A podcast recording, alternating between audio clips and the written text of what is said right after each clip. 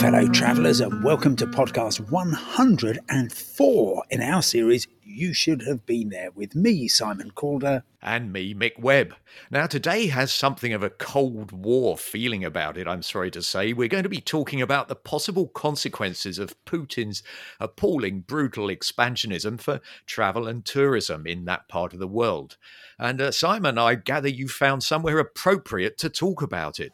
Well, I am in a particularly glorious setting, Prestwick International Airport in southwest Scotland. And if there were a contest for the most beautifully located airports, I think this would be in with a very strong chance. It's just on the same bay that Ayr is on, just south of Troon, on a lovely stretch of the Ayrshire coast. You've got uh, the islands off in the distance. You've got um, the, the hills of, of southwest Scotland rising behind you.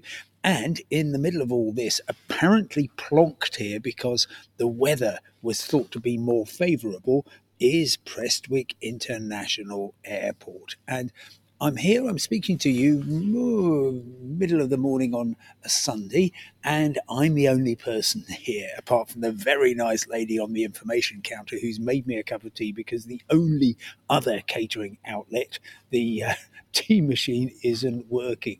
And, and it's a rather ignominious uh, situation for Mick, what is a lovely airport, very much rooted in the 1960s, in the in the time of the Cold War.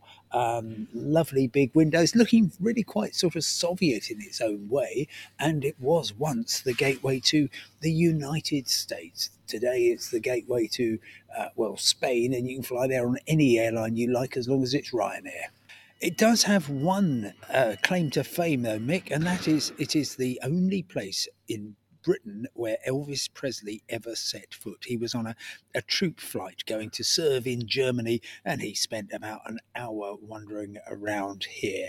Well, let's come back to that um, after we've looked at some of the responses to last week's uh, podcast. Uh, now, you tweeted about it with the words, Qatar hosts the 2022 World Cup. No, I don't know why either. Now, this brought quite a response. Stuart Berry said, I think we do know why. Mark Wilson ventured FIFA corruption at its finest, and Innisfree 1962 said, Nobody should be travelling to Qatar. Terrible regime. We should not be giving them our custom. Meanwhile, Heather DeLoe said, Why shouldn't they? i.e., why shouldn't Qatar be hosting the World Cup if it's to be a truly World Cup? And we've let Russia hold it after the annexation of Crimea, she points out. Absolutely right. 2014, uh, Russia annexes uh, Crimea. 2018, it stages the World Cup, and I was there. Ah, well, I wonder if the current grim Ukrainian episode will bring about a reappraisal of that disingenuous idea that sport and politics can be kept apart. Mm. I heard today, for example, um, the uh, football match in the Premier League between Chelsea and Newcastle being described as uh, the moral match of the day. Yeah, well, pause for grim laughter. Uh, yes, of course, um, uh, and owned until this week by the uh, Russian oligarch uh, Roman Abramovich and um, Newcastle United, sponsored by Saudi Arabia. Yes. Also, I'd like to mention um, a tweet from Jeff Murko who said that he was really looking forward to um, uh, our next podcasts. So thank you very much for that, Jeff, because we always provide an uplifting perspective on the world, much needed these days. Well, no, thank you again, Jeff, for that uh, vote of confidence. But I think uh, I think we're going to be severely tested by today's subject, don't you? I, th- I fear we might, but there is, I think, a little bit of hope that we can we can cling to. Well, anyway, tell me more about Prestwich. Well, actually, it's Prestwick. Uh, Prestwich being a well-known suburb of Manchester, but Prestwick um, is yes, it's got a, a, a fantastic very long runway, almost a couple of miles, better than Glasgow, better than Edinburgh, ideal for military use. Um, and it was used controversially by the CIA for their extraordinary rendition flights, if you remember those. Um, Uh, oh, yes, the US yeah. military still use it as a refueling point, and um, Ryanair, which is the only uh, airline in town, um, it, it has a minor presence here. Um, but the Scottish government really doesn't know what to do with it. They bought it for a pound um, when it was the alternative was closing it down, and it's, it's really quite a drain on resources. I mean, uh, I'm just looking across this hallowed terminal, which is, and I was at uh, Glasgow Airport. It's much more impressive. Um, lovely high atrium. There's a prayer room over there. Uh, there's space for everybody, and yet nobody is here. And I urge you, Mick, if you are in the area, just to come and enjoy the. Uh, uh, the, the location, not least, of course, because it is a, a hop and a skip from a, a pretty decent beach.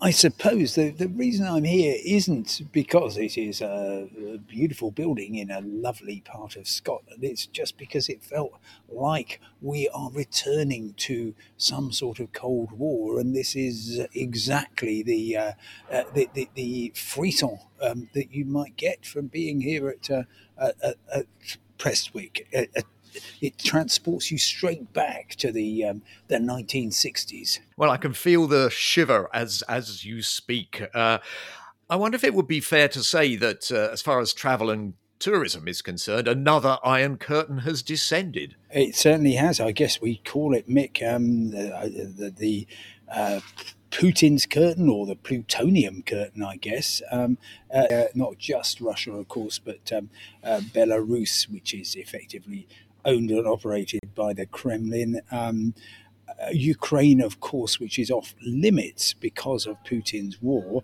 and I'll even bring in um, Moldova, of which we've spoken before. This uh, funny little tiny republic of the Soviet Union, now an independent state, but with a, a, a Russian state within a state within it. So, uh, yes, all of which is is um, uh, certainly off our well, it's not off the world's radar, but it's certainly um, out of bounds to us. Yes, of course. And although this might sound ridiculously naive, um, I presume that the travel industry, which is always extremely optimistic, is already trying to guess at how long this ghastly state of affairs might last. Yes, and I've been asking for some expert opinion, not on when or how exactly it finishes, but um, wondering what the prospects are for Ukraine after uh, this appalling conflict is over? Is it going to be a good destination to visit once the guns stop, or should we actually stay away for a few years while they rebuild? I've been talking to Neil Taylor, who's been running trips behind what we used to call the Iron Curtain for almost 50 years.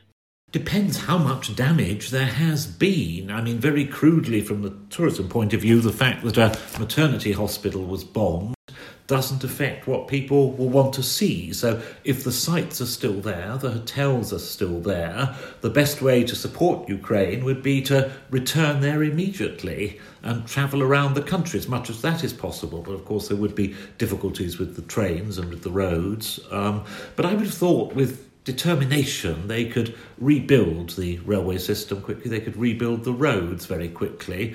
There would be support from the outside, hopefully. And so the country is then presentable, shall we say, within a few months. Some people would want to show their support by going absolutely immediately and saying, Well, I'm not expecting anything, I just want my money to go to the country at once rather like people now, of course, booking Airbnbs and paying the owners uh, and not going to get money and to support their ventures. Well, that's a very good idea, which actually hadn't um, hadn't occurred to me before. Um, but you've travelled extensively in Ukraine, Simon. I mean, what uh, are you um, hoping to um, be able to see um, if and when you can return? Well, I first went there, Mick, in 1991, just as Ukraine was breaking free from the Soviet Union. And it was a very exciting time. Um, and you even had Russian rubles overstamped with Ukraine as the uh, national currency. And I've been back uh, several times since then. Um, Kiev, as we've all been hearing, is a spectacular city of all the great uh, former Soviet cities, I would put it pretty much at the top. And well, the top tourist attraction, um, as I've uh, reported on before, is Chernobyl, the um, uh, nuclear reactor, which of course uh, 35, 36 years ago now um, exploded and caused such uh, such, such, such, dreadful, dreadful um, fallout. Um, and yet, up until the Russian invasion, up until COVID, I guess, it was a really popular day trip. And I went on one and met some very happy fellow tourists. Kat, we've now been on the road for 11 hours. Tell me what you thought of the tour. I thought it was a fascinating tour. It was so interesting to hear the stories of the people that lived there and had to leave and the workers. And it's so interesting to see how nature has retaken the land and just grown over all the buildings wherever possible. And to compare it to the pictures of how it looked before, you would never recognise it. It was remarkable. I'd really recommend it. And you don't think it's just a bit voyeuristic looking at this very macabre scene? It is a bit. You can forget that so many people died because of this while you're looking around and taking your photos. But I think it's interesting and important to look at these uh, historical events and learn about what actually happened at them and to remember them. Uh, tell me, you're a long way from home, aren't you? We are. um, um, what brought you here to Chernobyl? We've always wanted to visit Kiev, so as we recently retired, we decided to try and see as much of Europe as we can, and this was on our list. So we've, it's been a really good tour. Oh, it's been interesting. It's, it's certainly been interesting. Yeah, Kiev's a great city, but this is an added bonus to it. Do you think there's something slightly sinister, maybe morally macabre. wrong, and macabre about coming to see a place like this? Uh, not if it's cleaned up.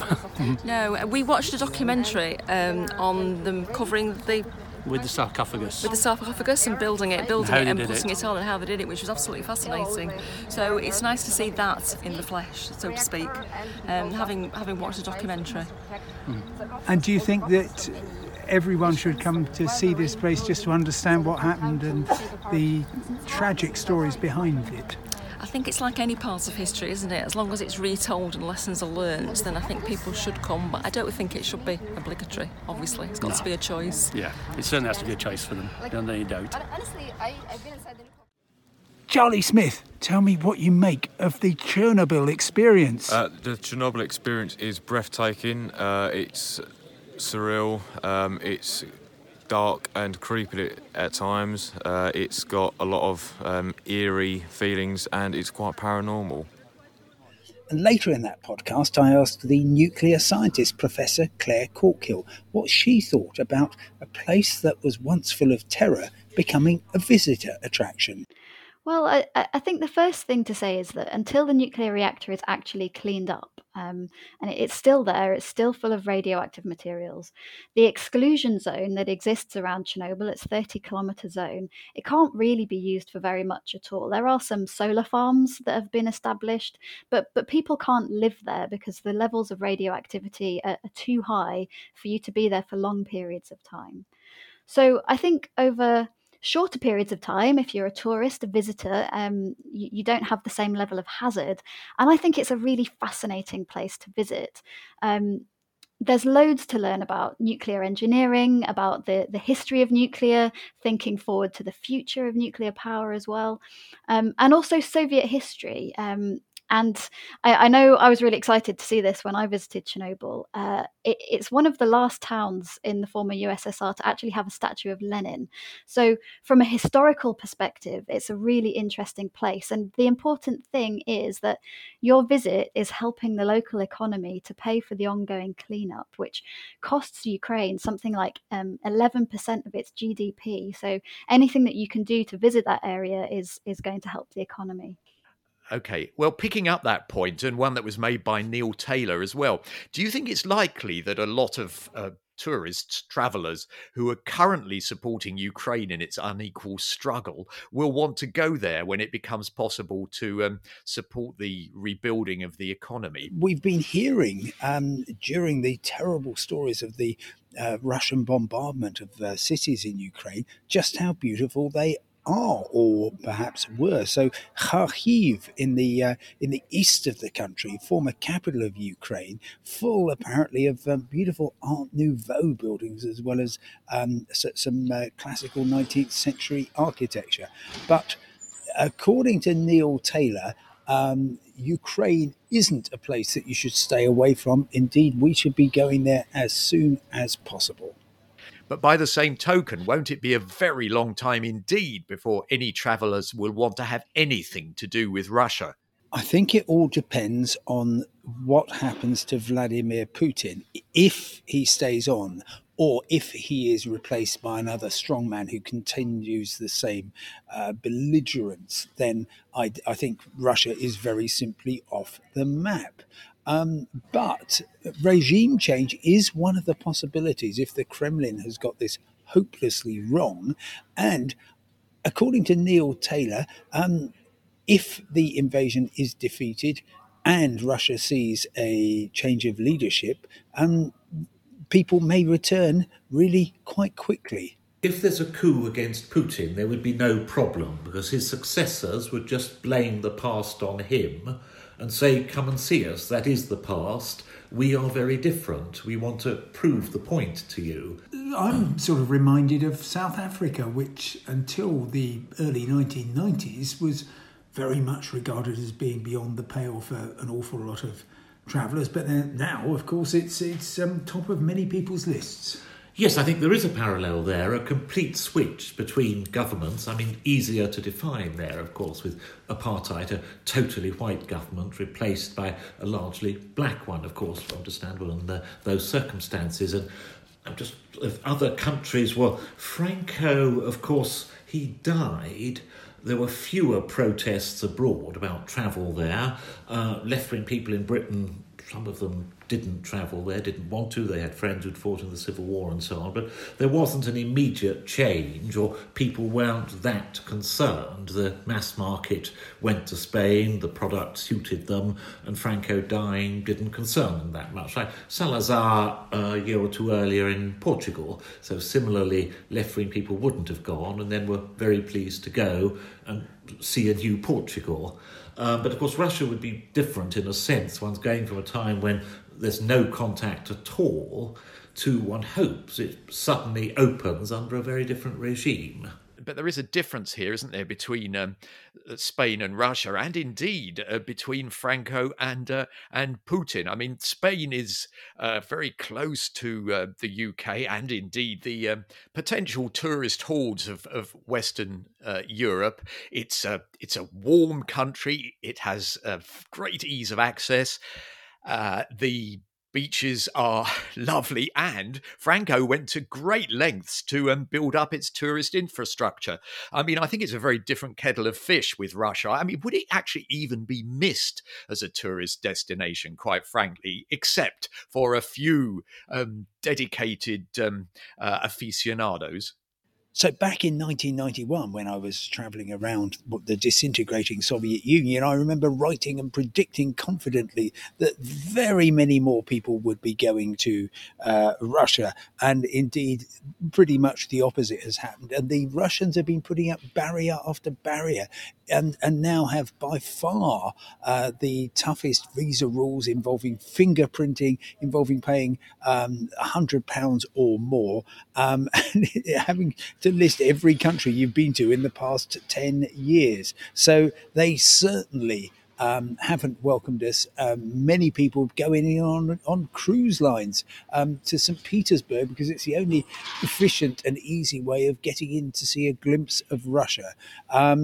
However, um, Neil Taylor believes that um, we could actually be at a turning point when suddenly the world's biggest country opens up and welcomes us along with everyone else. I think they must to build up the economy. We don't know quite how far the economy is going to tank, but with each passing day of the war, the economic situation in Russia gets worse um, there doesn't seem to be a clear plan to deal with that situation. I suppose they're hoping that Ukraine will be defeated in a few days, even if it wasn't defeated instantly, and then they can restore the economic situation as it was on February the 23rd. Well, that clearly isn't going to happen, and opening up to tourists would be a way of quickly getting in foreign currency. And of course, their infrastructure remains. It's fine, the hotels are there, the roads are there, the airports are there uh, and the staff are there. So it would be very easy to restart tourism, but there's no point in opening all these facilities and then having the visa hurdles which would prevent most people from going. Ah, well, that is the uplifting perspective on the uh, sad circumstances which Jeff Merko was hoping for. And of course, I hope he's right. But um, in the meantime, surely all the other Russian uh, countries in the orbit, uh, ambit of, of uh, Putin are also going to um, become pariahs. Well, I, think Belarus already is, and it will be interesting to see what happens there because they'd actually unlike uh, Russia, been very, very keen on attracting tourists um, uh, with the famous slogan, which I think we may have discussed, which is Belarus, your new birthday is here.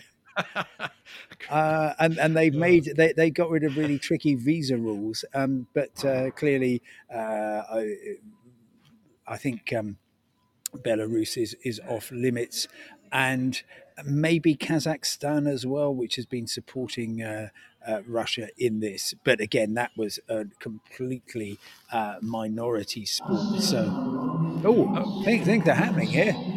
Uh, what, what's uh, going on? Well, simultaneously, a passenger seems to have turned up, and an, an, in celebration, an announcement has started up. But um, yeah, and he's he, he, must be a Ryanair passenger because he's clutching a tiny bag, the same as mine, uh, uh, slightly bigger in, in, in, volume and slightly heavier than a packet of crisps, but not much. So is, is, is, is yeah. the announcement welcoming the passenger? Is that yes?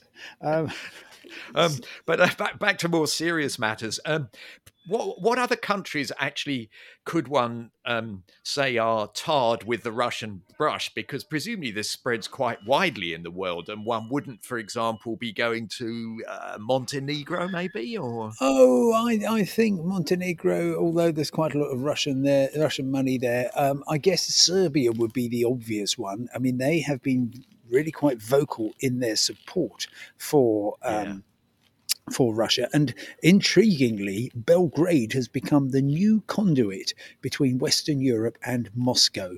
Air Serbia has actually increased the number of flights to Moscow because so many people want to get in and out. And I was slightly appalled to discover that actually, pretty much any day you want, about £300, you can fly from Heathrow to Belgrade and transfer to uh, Moscow. Not, of course, that anybody should be going there, and you're not going to get a visa anyway. Um, and I, interesting to see the other countries that uh, voted against the um, uh, UN resolution condemning the invasion, and they included Syria, you know, client state obviously, and Eritrea. Uh, which I can only imagine is the um, recipient of quite a large number of funds um, from from uh, Moscow. Oh, well, put them on the list as well. And I suppose uh, uh, the uh, every cloud has a silver lining um, does apply here to Air Serbia. Uh, yeah, well, certainly, yes. I mean, another thing that that, that occurs to me is that uh, travel uh, tourism is not a, a one way process; it's a two way process. So there are now going to be loads of Russians not going to where they were going to go or being um, denied access to where they wanted to go, which will be creating its own problems and uh, opportunities. It, it, will certainly places like Cyprus, um, Dominican Republic, the Maldives. Would you believe uh, Sri Lanka, Thailand um, will have some in- Montenegro? Uh, yes, certainly, uh, and uh, the south of France are very popular as well particularly with oligarchs and their yachts. So yes, there will be and their ex yachts. Uh. uh, there, there, will be a kind of vacuum effect, and I think this is going to affect uh, Turkey as well. Um, and so therefore, I can imagine there will be bargains. And if we know one thing from international conflict and tragedy, it is Brits love a bargain and they will uh, probably be piling in. We shall see. And the Red Sea resorts in Egypt, of course. Uh, certainly, yes. Sharm el Sheikh is uh, uh, and Hurghada um, full of uh, Cyrillic script, welcoming the Russians. And look, we've um, touched on some controversial subjects uh, this week. We're very, very keen to hear from you. If you can tweet us at You Should Have Been There, and you can leave a voice message for us at anchor.fm forward slash uh, you should have been there and just follow the instructions to find out um, how to do that. You can tweet us at you should have BT, or you can go to anchor.fm forward slash you should have been there and leave us a voice message to tell us what you think about this. Well, next week we will be um, lightening up our uh, uh, subject matter. Uh, that is a terrible pun because we're going to revisit the topic of traveling light. So, if anybody wants to um, send us their own um, uh, prescription for how best to travel on the sorts of flights that uh, Simon has seen uh, uh arriving at Prestwick, um, then please do let us know. And Simon, where are you actually going to uh, now? Well, I'm not actually flying anywhere from Prestwick. I'm going to the, try to climb the Merrick, the highest mountain in southwest Scotland. We shall see. Presumably, you won't be too heavily encumbered for that. I, I hope not. Um, I may even leave my belongings at the foot of the mountain and uh, and stride up um, unencumbered.